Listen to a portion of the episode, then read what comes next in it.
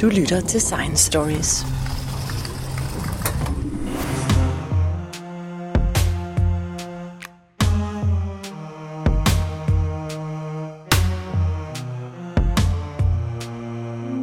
Hi, everybody. Here at the high school at Chapel and everywhere around the world. We're making history right now. We're making history right here. Today, we are naming a spacecraft that will go to Mars and make measurements we've never made before. It will be the first leg of the first round trip of humanity to Mars, bringing back these samples that tell us secrets about life itself. And the name of this mission is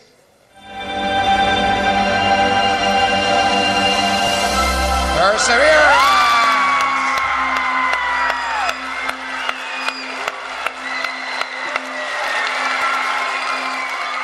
Jublen ville ingen ende tage, da NASA den 5. marts i år offentliggjorde navnet på den næste Mars rover, Perseverance, der kan oversættes til vedholdenhed eller udholdenhed.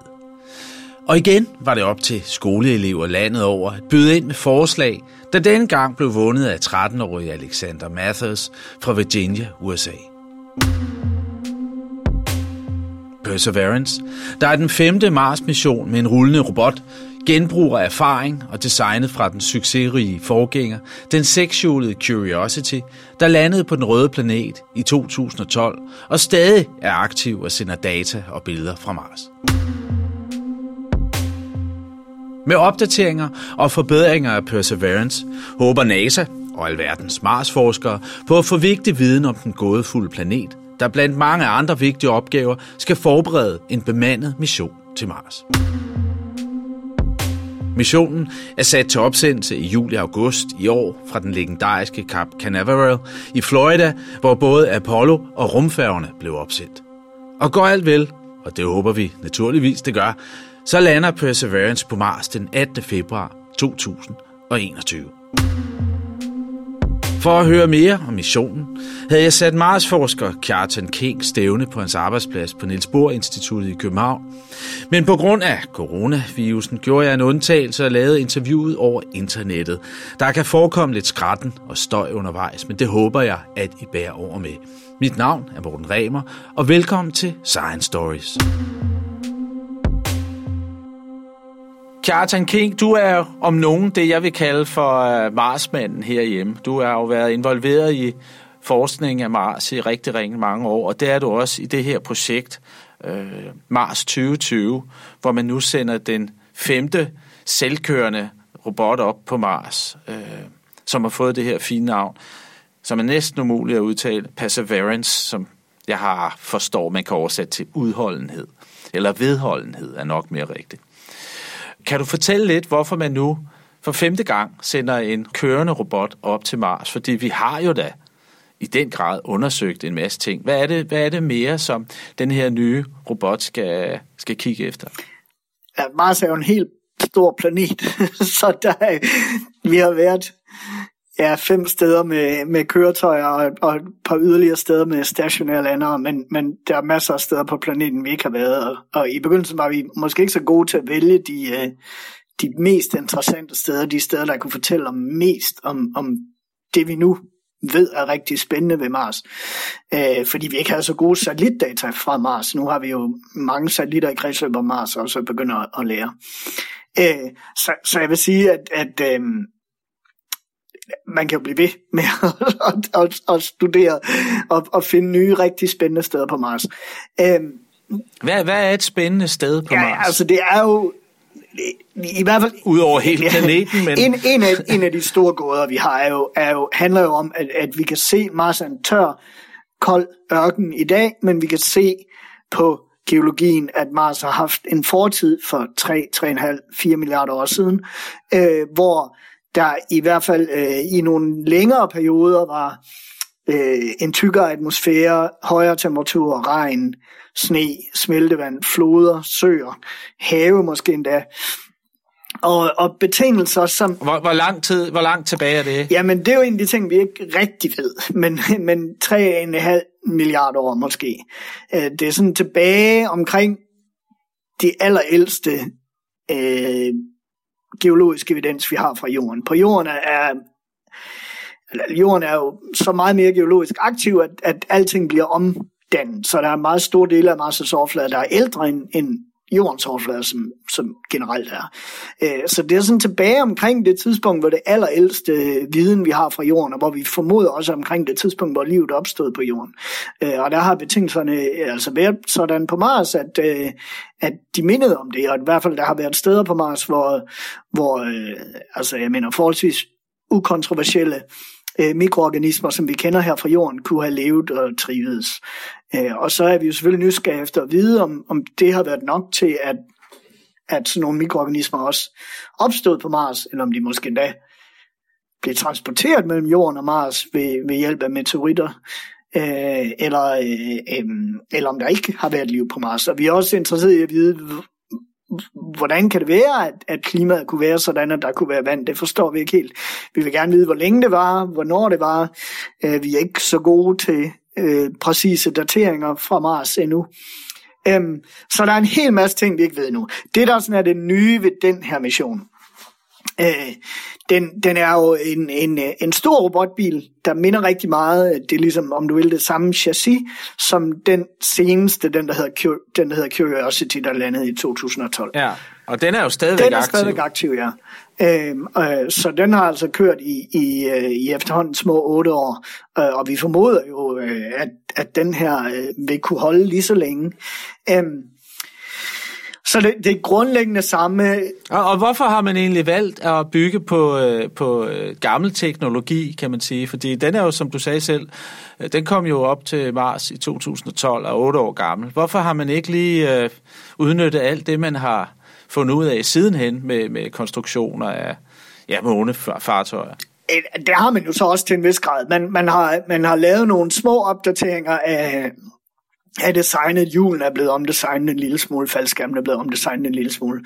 Øh, så har man lavet nogle opdateringer af styresystemet, om du vil, og, øh, og så har man, er det jo et helt nyt payload. Det er et helt nyt sæt af videnskabelige instrumenter, som, øh, payload, altså, ja, ja. Som, som er øh, designet til at løse den opgave, som, som den her mission nu har, så er anderledes end, end Curiosity's mission. Ikke?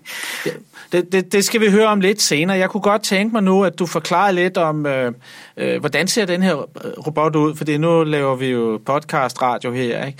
Øh, hvad, og og du, den har jo størrelse som en bil, vejer omkring et ton, ligesom Curiosity den forrige gjorde.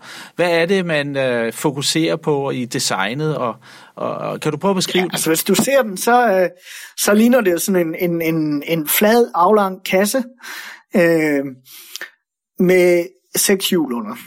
Øh, det, det, det kunne godt minde lidt om månebilen, ja, faktisk, det, tænker det, det bare med kunne, bare kunne godt lidt, så har den jo ikke, ikke, ikke nogen, øh, noget ret og noget sæde, for den er jo selvfølgelig nej, ikke, nej. den er jo øh, øh, selvkørende, øh, om du vil. Så, øh, så den har seks øh, hjul, der har hver deres elektromotor inde i sig, øh, forholdsvis store hjul, nogle 20 cm i diameter. Øh, og som rækker, rækker lidt bredt ud fra bilen, så de kan køre over, over den her terrængående begribeligvis. Øhm, så har den øh, i et af de forreste hjørner af, af, af kassen, der står en mast på, øh, og på toppen af den mast, som øh, står lidt over to meter over, over terræn, der, øh, der sidder der øh, en hel pakke af kameraer, øh, og også et, øh, et yderligere instrument, som, som er noget mere sofistikeret end et kamera, som kan lave grundstofanalyser. Ja, og, og, det, og på en eller anden måde er det sjovt, når man ser, jeg sidder her med et billede af den, at når man ser, så, så ligner det hovedet. Det ligner hovedet på den, den rigtig her, meget. Ja. det bliver sådan menneskeliggjort, øh, sekshjulet ja. øh, robot. Og det er jo ikke helt tilfældigt, altså det er jo blandt andet fordi, at kameraerne er stereokameraer, så de har to øjne, ikke? og det har de jo af samme grund, som vi har to øjne, for at man kan øh, bruge det til at, at lave afstandsbestemmelse med, og, og lave en, en rimelig model af, hvordan terrænet ser ud, så man så kan navigere rundt i. Ikke? Øh, øh. jeg, jeg skal lige tilføje, for nu kan man høre, der er lidt barne... Øh, ballade øh, på den gode måde i baggrunden. Det er fordi, vi sidder jo ikke sammen og laver det her interview. Vi er jo også øh, påvirket af corona øh, problematikken lige nu, så vi skulle egentlig have mødtes i dag, men du sidder hjemme i dit, din lejlighed, øh, i dit bolig i øh, København, og jeg sidder i Viborg.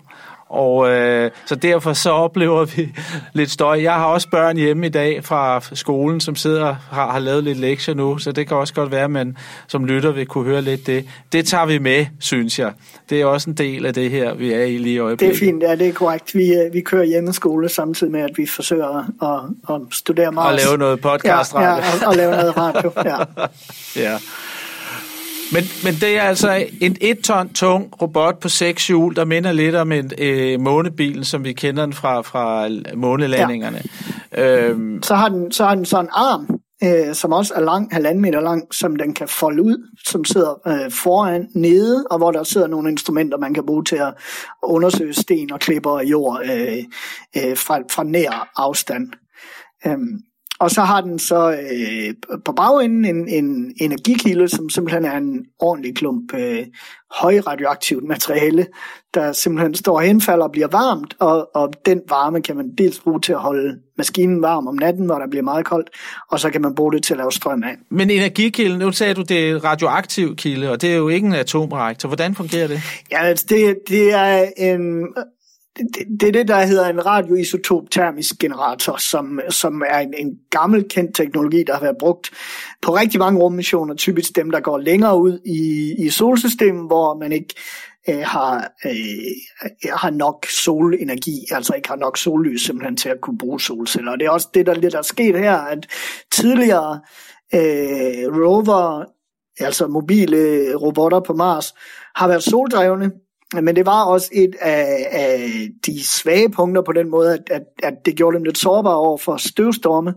Og problemet er jo så også, at hvis man gør sådan en robot dobbelt så stor på alle ledere kanter, så får man fire gange så meget solcelleplads, men den vejer otte gange så meget, så man bruger otte gange så meget energi, når man skal køre. Så, så solcellerne skalerer ikke op så godt, når man, øh, når man skal lave den større. Og derfor har man altså valgt med Curiosity også med den her, at man var nødt til at, at gå til de her øh, radioisotopgenerator. Det er simpelthen en, en stor klump plutonium, som bliver rødglødende varm, og, og når den ligger der, fordi den simpelthen er så radioaktiv og henfalder så meget, og den varme kan man så øh, lave om til strøm. Hvor lang tid kan, kan den øh, generere varme? Fordi det er jo det, der er jo lang henfaldningstid på plutonium. Den, den har en henfaldstid på øh, nogen og 70 år. Jeg kan ikke lige huske det præcise tal. Så den kunne, hvis mekanikken kunne holde til det, og den ikke bliver totalt øh, fanget ind i en støvstorm, så burde den jo kunne holde længe. Det burde den kunne, kunne gøre. Den i, i realiteten så holder strøm øh, altså energisystem ikke nær så længe, fordi at de elektroniske elementer, som sidder og konverterer varmen til strøm, de bliver faktisk ødelagt over tid af den radioaktive stråling. Øh, men men så, så 78 øh, år er ikke, nok ikke realistisk, men, men altså Curiosity øh, er, er som sagt de er rimelig fuld ved gøre efter 8 år, så, så vi kan nok godt regne med, at, at missionen kan løbe i ret lang tid. Du lytter til Science Stories. Men I er jo også med, eller vi er jo også med den her gang, og du er involveret i det. Kan du fortælle lidt om ja, det? Der er faktisk at af syv øh, videnskabelige instrumenter på den her mission, er der de fire af dem har, har holddeltagelse af, af danske forskere, eller forskere baseret i Danmark i hvert fald. Øhm, så jeg er med på det instrument, der hedder Mastcam Z. Det er det hoved kameraet, så stereokameraet, øh, farvekameraet, der sidder op på masten, det hedder Mastcam Z, fordi det er et kamera, der sidder på masten, som kan zoome. Det er det første zoomkamera på Mars, øh, og det er sættet. Øh, men der er også øh, en gruppe fra øh, DTU, som øh, deltager har leveret dele til et andet instrument, øh, og jeg har kolleger på Københavns Universitet, der er involveret i to yderligere instrumenter. Øh, så, så min rolle er som, som øh, det, der hedder co-investigator, altså øh, videnskabelig medvirkende på, på kameraholdet. Som, øh, og, og, og, og som en led i det, så har vi bygget en, en lille del, øh, faktisk sådan en lille øh, farvereference, en kalibreringstarget til kameraet, som vi øh, for et år siden, eller lidt under et år siden, leverede til NASA. Øh, den er altså bygget i Danmark, samlet øh, på øh, vores øh, faciliteter på Niels Bohr Instituttet. Øhm, og, og den skal fungere som kameraets øh, daglige tjek af, af egentlig hvidbalancen, og af at de billeder, der, der bliver taget, de, øhm, øh, øh, de, de får farverne korrekt. Øh, så, så det er en, en, lille, en lille skive, en lille plade med en lille pind, der kan kaste skygge, som sidder bagerst på robotten, og som kameraet så kan vende sig om og, og tage et billede af, og kommer til at, at, at tage billeder af jævnligt. Og det har du brugt øh, nogle år på, kunne jeg forestille mig, i det her projekt? Det har jeg brugt øh, store dele af min arbejdstid på de sidste 5-6 år. Øh, Hvornår startede det her egentlig? Hvornår øh, øh, fik man ideen til den her mission? Ja, altså, jeg blev involveret i, øh, jeg tror det har været sommeren 13, hvor øh, en øh, professor, der hedder Jim Bell, som jeg tidligere har arbejdet for i, øh, i øh, USA, øh, og som har været involveret i flere tidligere missioner og, og, og været med til at styre kameraerne. Øh, han var ved at gøre klar til øh, at ansøge om at få lov at levere kameraet til den her mission. Så den måde, det her det fungerer på, eller altså over inden det, har NASA jo begyndt at lave forøvelser til sådan en mission, og, og øh, betale penge for, at nogen kunne lave nogle øh, projektstudier. Øh, så formulerer NASA altså nogle, nogle overordnede rammer for den her mission. Vi skal have en, øh, en ny rover-mission, den skal være grundlæggende bygget på samme chassis som øh, Curiosity. Den skal have det og det budget, øh, og den skal have det og det øh, formål. Tre punktopstillinger med tre hoved øh, formål, tre, tre mål, som missionen skal, skal opfylde. Og så laver man så sådan en, en åben ansøgningsrunde, hvor forskere kan skrive ind og foreslå, øh, at de gerne vil levere et instrument til den her mission. Øh, og der bliver så inviteret med på en af de ansøgninger. Øh, og der kom 78 ansøgninger ind, og der blev valgt syv instrumenter. Vi var heldige, at, at det instrument, den ansøgning, jeg var med på, den blev valgt. Øh, og der kigger NASA selvfølgelig på øh, kvaliteten i ansøgningerne. Hvad er det for nogle øh, mennesker? Har de nogen erfaring? Øh, har de nogle gode idéer? Hvad er det for nogle institutioner, der står bag dem? Men, men de kigger selvfølgelig også på, øh, hvordan de instrumenter, de vælger, spiller sammen. Det er klart, at de skal ikke bruge mere end et kamera, men de skal nok bruge et kamera, og, og på den måde, så, så er det klart, at, at, at de har også behov for at, at sætte en pakke sammen, der, øh, der fungerer øh, med noget synergi mellem de forskellige instrumenter. Øh, så der fik vi så at vide, at, at vi var, at vi var øh, øh, altså, så vi arbejdede først på at, at, at, at sætte ansøgningen sammen, og vi sendte ansøgningen, og så fik vi at vide, at vi var kommet på øh, instrumentet, og så begyndte, eller vi var kommet på missionen, og så begyndte arbejdet med udviklingen af instrumentet og så. Øh, og, og øh, et sted inde i den fase lykkedes det så også vores lille hold på øh, i København at overtale resten af kameraholdet om, at, at, at, at det var os, der skulle levere den her øh, øh, farvereference eller kalibreringstarget. Øh, og, så, og så gik vores udviklingsarbejde med, med den så i gang først med konceptualisering og diskussioner med vores internationale kolleger om øh, vores idéer. Et stort projekt. Det, selvom at det er en, en, en lille del, så, så, så er, ligger der meget arbejde i det. Øh, med, det er jo sjovt, du siger, at det er en pind, der sidder bag på øh, robotten. Og så man tænker, hvad, der, hvad det kræver for at få sat den pind, og det er den rigtige pind, og den kan alt det, den skal gøre. Ikke?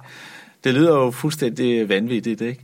Hvad er det, der gør, at det er så omsejgribende at lave sådan en kalibrering? Øh, øh, man kan sige, at altså...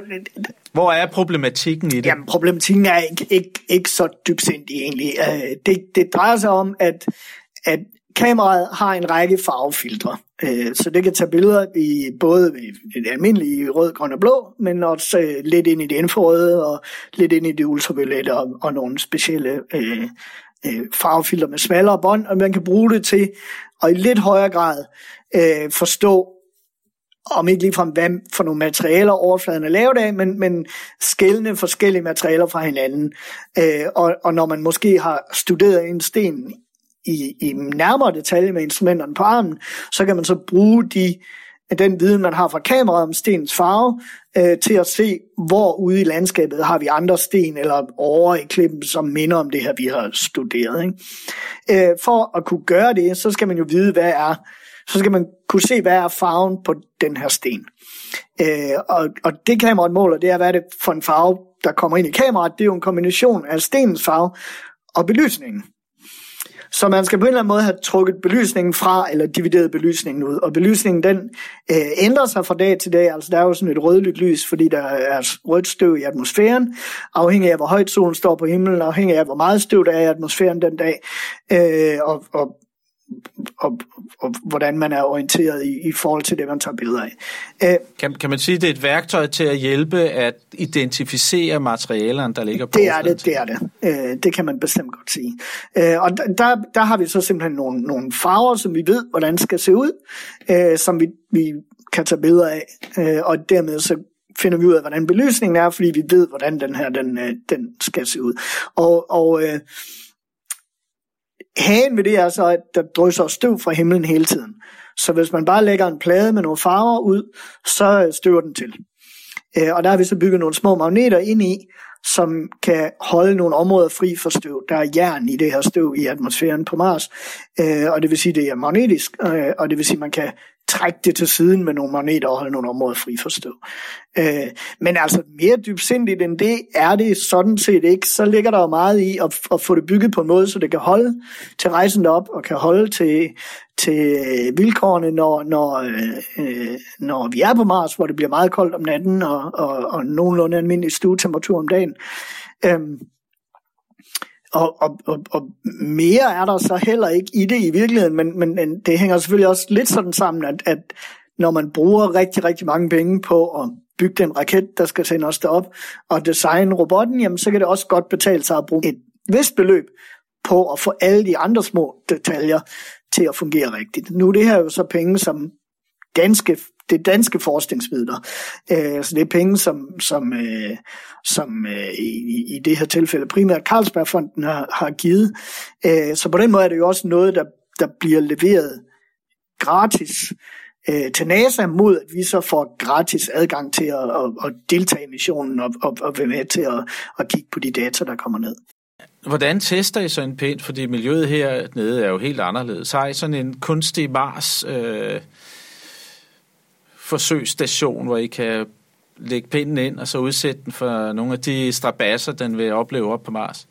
Vi har, vi har forskellige testfaciliteter, hvor vi kan, hvor vi kan teste forskellige aspekter et af gangen, vil jeg sige. Um, I første omgang har det, har det handlet meget om at teste for, øh, for, for de fysiske vilkår, den vil opleve under rejsen og på Mars. Ikke? Så vi har været øh, hos et firma oppe i Hørsholm, der hedder Force Technology, hvor vi har lavet øh, vibrationstest, hvor vi skulle se, at den kan overleve de vibrationer, den vil opleve, når raketten bliver sendt op. Og det er simpelthen en, et vibrationsspor, en facilitet, som tester alle mulige andre industrielle ting, ting der skal sidde i store skibe i nærheden af en motor, der vibrerer og så videre. Øh, hvor vi så har nogle specifikationer på, hvordan den her vibration skal se ud. Øh, og så øh, skruer vi vores, øh, vores target fast på øh, sådan et vibrationsbord og ser, om den kan holde til vibrationerne. Der har vi også lavet nogle choktests. Der sidder nogle små sprængladninger, øh, som skal klippe nogle kabler over i forbindelse med landingen, øh, og de laver nogle små eksplosioner, der, der videregiver noget chok til de ting, der sidder på robotten, og det skal vi også kunne overleve. Så jeg simpelthen jeg har forsøgt at simulere fra, fra opsendelse til landing og, og til, til operativ øh, ja, funktion. Altså, når den også og, og så har vi så haft den i, i nogle øh, termiske kammer, hvor vi kan vi, øh, variere temperaturen op og ned rigtig mange gange og, og tjekke, at den kan holde til de her termiske øh, cykler, øh, uden, uden at øh, gå i stykker af det.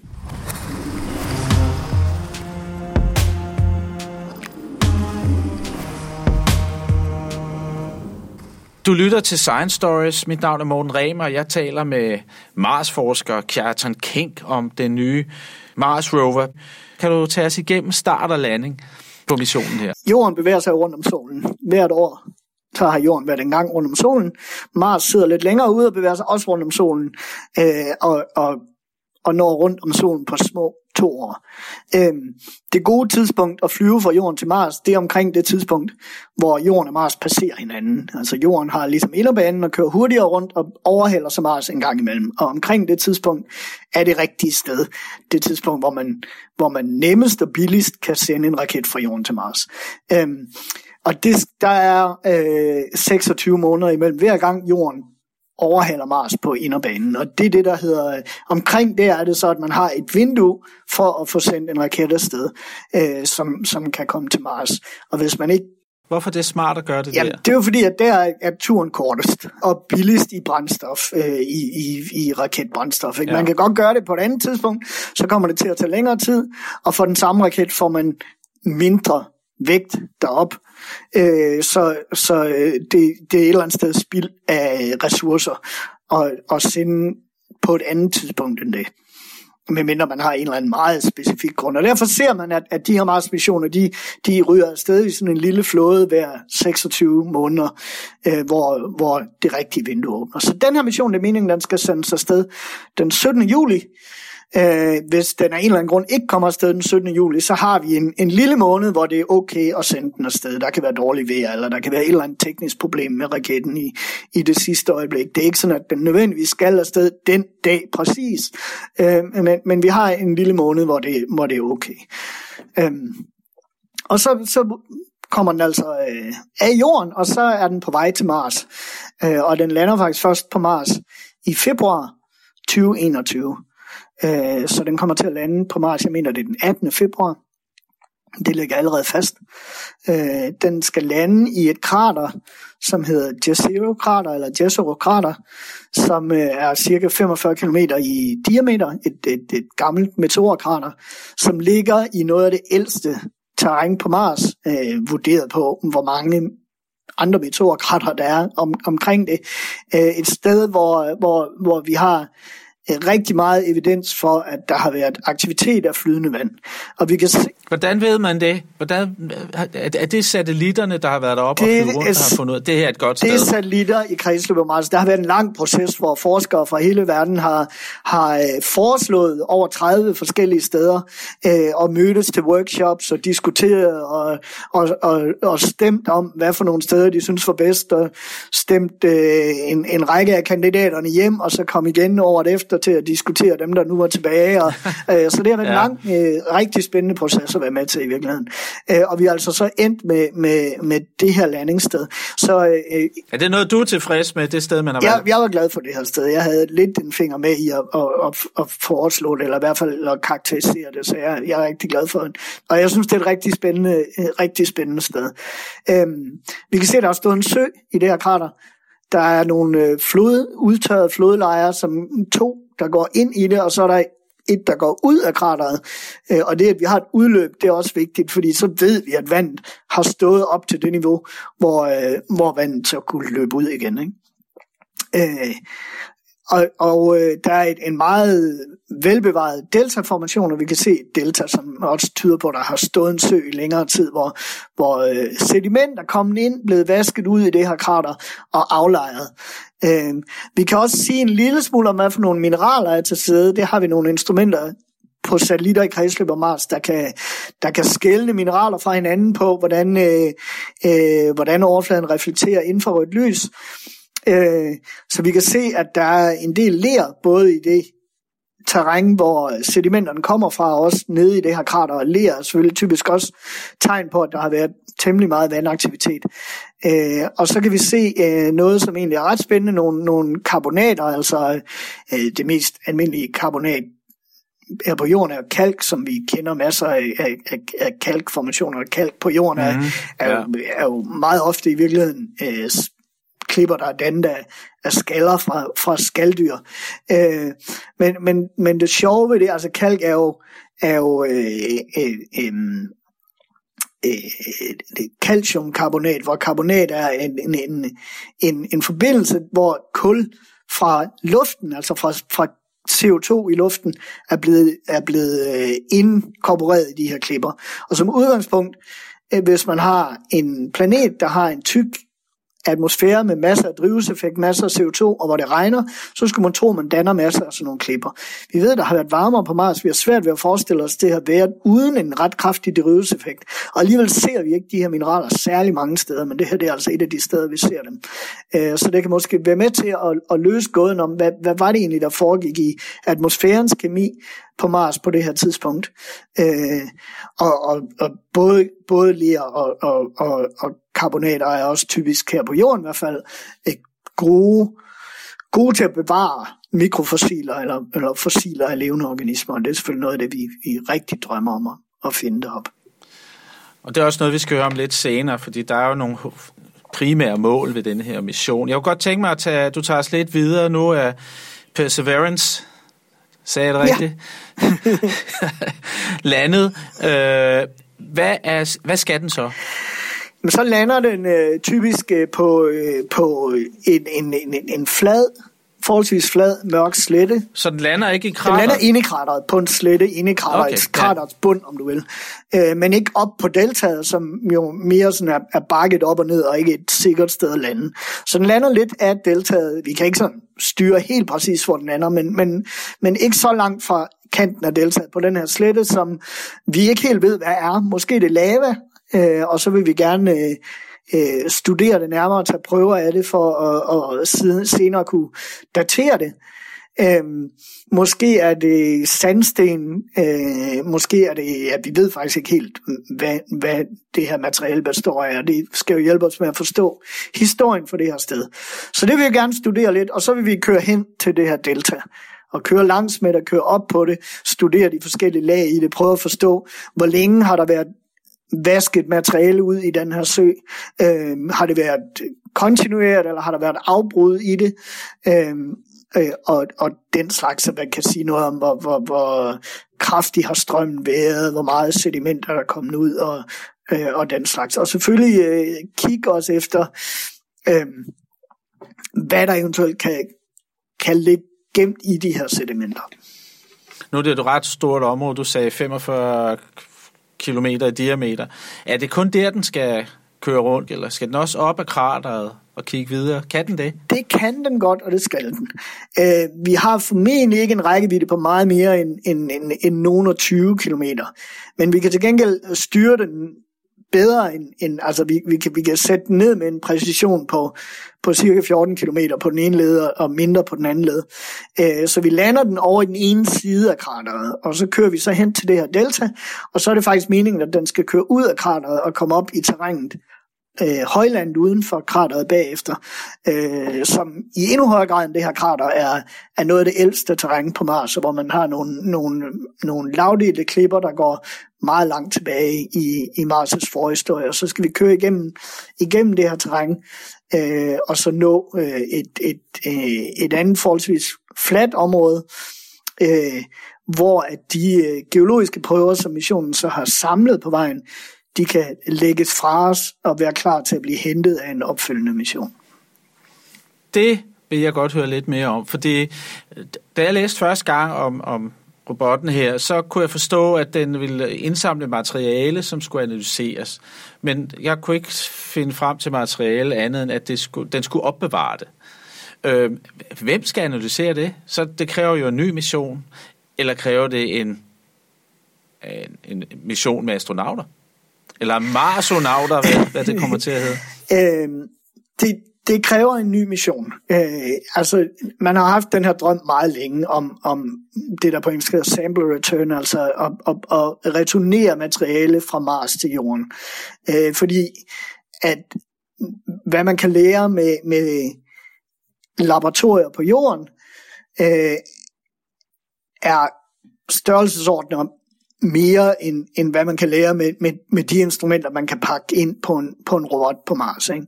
Så vi drømmer om at få materiale tilbage til jorden, som vi kan studere. Det er selvfølgelig en kæmpe udfordring, øh, teknisk og økonomisk, øh, og den udfordring har man, har man så valgt øh, at bide over i to, øh, ved at man først sender en meget sofistikeret øh, robot, som kan studere terrænet, at vælge de rigtige steder at tage prøver en af. Altså, vi har jo faktisk prøver af Mars på jorden. Vi har meteoritter, som er landet, som er blevet slået af Mars ved store meteornedslag, og så er de landet på jorden. Og dem har vi lært rigtig meget af. Men, øh, men fordelen ved at samle prøverne op selv er jo, at man ligesom kan vælge, hvad det er for nogen, man gerne vil have, og man kan beskrive, hvad det er for en geologisk sammenhæng, de her prøver kommer fra. Så vi skal vælge de rigtige prøver, og vi skal øh, karakterisere øh, den kontekst, de her prøver at samlet op fra. Øh, og det er rollen for den her mission. Den skal, den skal kortlægge terrænet, forstå geologien øh, og vælge de rigtige prøver. Og øh, så kan man så når, når vi har valgt den her lille pakke af prøver, vi snakker om et par 30 prøver af 30 gram hver, pakket ind i en lille kasse på måske 5 kilo, så kan man så tage hele udfordringen med, hvordan får man den her pakke af prøver sendt hjem til jorden. Den løser man så i en opfølgende mission, og det er en mission, som man allerede er ret langt med planlægningen af, øh, hvor det altså så er meningen, at man skal lande med en lille robotbil, der kan køre hen og bare hente prøverne, øh, og sætte dem op på en, og det her, det er, det er altså... Det er jo rent science fiction. Det er en teknisk udfordring, og det, det, det er meget, meget seriøst ment, og der bliver arbejdet og, og, og finansieret imod at løse den her opgave, men det, det er også skræmmende at tænke på. Så skal vi sætte vi det på en lille raket, som skal flyve op i Mars' atmosfære, hvor den skal blive samlet op af en anden sonde, der så skal flyve prøverne hjem til jorden og kaste dem ned gennem jordens atmosfære. Du lytter til Science Stories.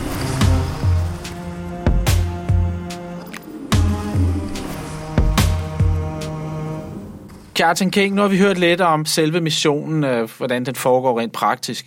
Øh, kan du fortælle lidt om formålet? Altså, hvad er det udover, nu har du fortalt lidt om, at vi skal have nogle prøver og samples. Hvad, hvad, hvad går det ellers ud på? Missionen har sådan et, øh, en formålsbeskrivelse, øh, hvor den, øh, skal, den skal studere et, øh, et sted på Mars, som kan fortælle os noget om klimaet på fortidens Mars og hele den her historie med vand. Den skal lede efter spor af liv, øh, på fossil spor af fortidigt liv på Mars. Øh, den skal samle prøver, som øh, skal sendes hjem til jorden, og så skal den forberede os til at sende mennesker øh, til Mars. Hvad er input får vi fra den her mission, vi kan bruge til bemandede missioner? Man kan sige, der, der er to ting, men, men, men, men det, det, eller fra den her mission er, er der en ting, og det, det er sådan egentlig adskilt fra det videnskabelige forhold, øh, formål. U, ud, af, ud af de her syv instrumenter, der er blevet valgt øh, til at komme med på den her mission, der er de seks af dem videnskabelige instrumenter, som skal hjælpe os med at forstå det her sted på Mars og hjælpe os med at vælge de rigtige prøver. Øh, det syvende instrument er en teknologidemonstration. Det er et instrument, som skal demonstrere evnen til at øh, udvinde ilt fra Mars' atmosfære. Øh, så man skal simpelthen øh, tage og pumpe luft fra Mars' atmosfære ind øh, og det er næsten det er 95% CO2, altså øh, kul, kuldioxid. Øh, og så skal man øh, splitte ilt fra det her kuldioxid øh, og, og øh, gemme ilten i en, i en tank, så man kan demonstrere, at man kan det. Det, det er forholdsvis kendt teknologi. Det er selvfølgelig også en teknologi, som er øh, som der er rigtig meget interesse i, og sker rigtig meget udvikling indenfor her på jorden. Øh, man kan sige, at på jorden har man interesse i at, øh, at, at binde og tage koldioxid ud af luften. Ja, ja. Øh, man har måske også interesse i at, at tage øh, koldioxid ud af luften specifikt i nærheden af nogle, nogle kraftværker, der ud, udleder koldioxid. Øh, og, og man kan så bruge det øh, som et, et første skridt i at lave kunstige kulbrinter, der kan være brændstoffer, altså lave, lave flybrændstof for eksempel direkte, direkte fra luften. Så, så på jorden er det en teknologi, hvor man vil gerne, øh, man, man, man, man øh, splitter øh, noget øh, koldioxid, og man får noget ilt, og man får noget, noget kul, som man kan binde til nogle, nogle, øh, i nogle andre forbindelser. Og der er det sådan set det kul, man er interesseret i, om du vil, de kulbrinter, man kan få ud af det, og ilten er lidt et spilprodukt. På Mars er det omvendt. hvor ilten er det, vi er interesseret i. Øh, og det vi mener, at det er en, en, en meget central teknologi for at sende mennesker til Mars. Både fordi, at mennesker selvfølgelig vil have nytte af at kunne, øh, at kunne udvinde ilt af Mars' atmosfære, så skal de ikke have alt deres ilt med hjemmefra. Øh, men også fordi, at den ilt kan bruges øh, som, som øh, oxidanten, altså som det, der laver forbrændingen i et raketbrændstof. Hvis man har øh, samtidig kan udvinde øh, eller generere metan eller brint, eller have det med hjemmefra, jamen så kan man så lave en forbrænding, hvis man har det her øh, ilt. Øh, og det vil sige, at man ikke skal have brændstoffet med hjemmefra til hjemrejsen. Øh, Øh, og, og det er meget, meget, det er faktisk svært at, at, at, at få det til at fungere, hvis man, hvis man skal have alt brændstoffet til hjemrejsen med hjemmefra. Og derfor så er, det, så er det meget vigtigt, at man kan i en eller anden forstand leve af landet, at man kan, man kan generere nogle af de øh, materialer. Øh, og, det, og så, så, så det med at udvinde ilt fra Mars' atmosfære, øh, opfattes som en ret central teknologi. Det er forholdsvis forstået kemi, men det er jo noget, man gerne vil se demonstreret på Mars før man satser menneskeliv på, at vi kan finde ud af det. Øh, så, så, så det, den her mission gør for at bringe os tættere på mennesker på Mars, det er konkret den her teknologidemonstration. Øh, og det er sådan set adskilt, kan man sige, fra meget af det videnskabelige for, formål med missionen.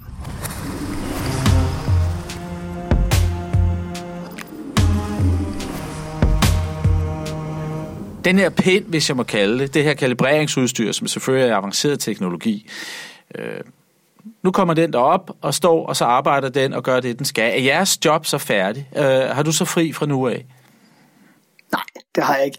Øh, dels så, så, øh, så kommer der til at ligge en del arbejde i at, at, og sikre os, at, at, at, vi, at vi bruger de data fra vores kalibreringstakket rigtigt, og, og, og, og løbende følge, at de data, vi så leverer, øh, kamerabilleder, kalibrerede kamerabilleder, at de så har de rigtige farver, om du vil. Øhm, men dels så skal jeg også i bredere forstand være med til at styre kameraet, være med til at, at, at tage billeder af Mars, og være med til at fortolke de billeder og forstå, hvad det er for et, øh, et sted på Mars, vi landet, og hvad, hvad det kan fortælle os om Mars' fortid. Øh, så, så jeg er et, et, et fuldgyldigt medlem af videnskabsholdet, og skal være med til at styre robotten, og skal være med, være med til at, at, at fortolke øh, de data, vi får, de ting, vi lærer fra Mars. Er det noget, I gør her fra Danmark? I første omgang, øh, de første par måneder, vil det være noget, vi gør fra USA. Typisk så, øh, så prøver man at, at samle så meget, man overhovedet kan af videnskabsholdet øh, på et sted, som i det her tilfælde er, er en NASA's Jet Propulsion Laboratory, som ligger i Los Angeles, Pasadena, Los Angeles. Øhm, og der samler man så folk og arbejder meget intenst på, øh, på det, vi kalder Mars-tid. Mars, på Mars er døgn 24 timer og 40 minutter, så vi arbejder så grundlæggende, mens at det er nat på Mars, så vi får signaler fra, fra robotten, når den har gjort det, den gjorde på en dag, og så arbejder vi så med at, at kigge på de billeder, forstå de data, vi har fået, og beslutte os til, hvad den skal den næste dag, og skrive planen. Altså det er simpelthen en mm. serie af kommandoer. Vi kalder den en robot, men den er jo ikke autonom. Den, det er jo en fjernstyret bil. En gang om dagen sender vi en lang serie af kommandoer for alt, hvad den skal foretage sig den næste dag. Øhm, det er nemmere selvfølgelig at gøre, når vi alle sammen er samlet det samme sted. Det er mere effektivt, især når vi er et nyt hold, som ikke alle sammen kender hinanden, som ikke har alle rutiner indarbejdet. Øh, men over tid, så er det også hårdt for folk at arbejde møde på arbejde 40 minutter senere hver dag, arbejde om natten. Øh, langt det meste af videnskabsholdet er baseret andre steder. Øh, selvfølgelig mange af dem andre steder i USA, men det er jo forskere, der er ansat på universiteter og forskningsinstitutioner rundt omkring ja. i USA, og også internationalt. Der er masser af europæere med. Øh, så der er grænser for, hvor længe at vi alle sammen kan sidde i Kalifornien. Øh, det bliver simpelthen for dyrt, det bliver øh, svært for folk på grund af privatliv, på grund af andre arbejdsforpligtelser, øh, de har, de skal hjem og undervise deres studerende osv. Øh, så efter at man har indarbejdet rutinerne, og man ligesom er kommet godt i gang, så går man så til, til det, der hedder remote operations, så så går man over til at styre øh, missionen via nogle telekonferencer, hvor man så har typisk en, en, en telekonference om dagen i hverdagene, som mandag til fredag, øh, laver man en ny plan hver dag ved, at folk simpelthen ringer ind, øh, og hvor vi så arbejder på almindelige i dagtimerne, men det er jo så dagtimerne i Kalifornien, så her fra Danmark vil det stadigvæk være om aftenen, at vi skal arbejde. Øhm, men altså ringer ind og laver en plan, og når, når, når tiden mellem os og Mars så er sådan, at, at det passer med, at, at det er om natten på Mars, at vi arbejder, jamen, så er det fint, så kan vi lave en plan hver dag. Øh, når det ikke passer så godt, så er vi nødt til at, at, øhm, at være en lille smule mindre effektive med at styre robotten, og måske skrive planer for to dage ad gangen, som så betyder, at vi ikke kan, kan styre den helt så effektivt. Øh, men det gør, at folk kan være hjemme på deres hjemmeinstitutioner, øh, og, øh, og ikke, ikke skal lave natarbejde, og, og, og det gør, at vi kan blive ved i lang tid med at styre sådan en mission. Men altså, nu er vi jo alle sammen også ved at blive øvet i at arbejde hjemmefra, kan man sige. Nu er opsendelsen af raketten, eller robotten her, det er jo juli 2020, måske august. Øh, tror du corona Øh, virusen, altså alt det, der sker nu, øh, det kan jo godt blive forlænget, at det vil kunne komme til at øh, påvirke missionen negativt? Nej, det tror jeg ikke. Jeg ved, at øh, man gør nogle ret øh, seriøse indsatser for, for at sørge for, at man har den arbejdskraft, der skal til for at få raketten afsted. Afhængig af, hvor længe det har stået på, kan det selvfølgelig godt sådan komme til at, at påvirke mig. Det er jo meningen, at vi skal over og se opsendelsen med en masse sociale arrangementer ja, og og ting og sager. Det kunne tænkes, at det øh, hvis, hvis det her stadigvæk står på til juli, som vi selvfølgelig ikke håber, det gør, øh, så kunne det tænkes, at det kom i vejen for det. Øh, men jeg håber og tror, at det ikke kommer i vejen for, at raketten kommer afsted.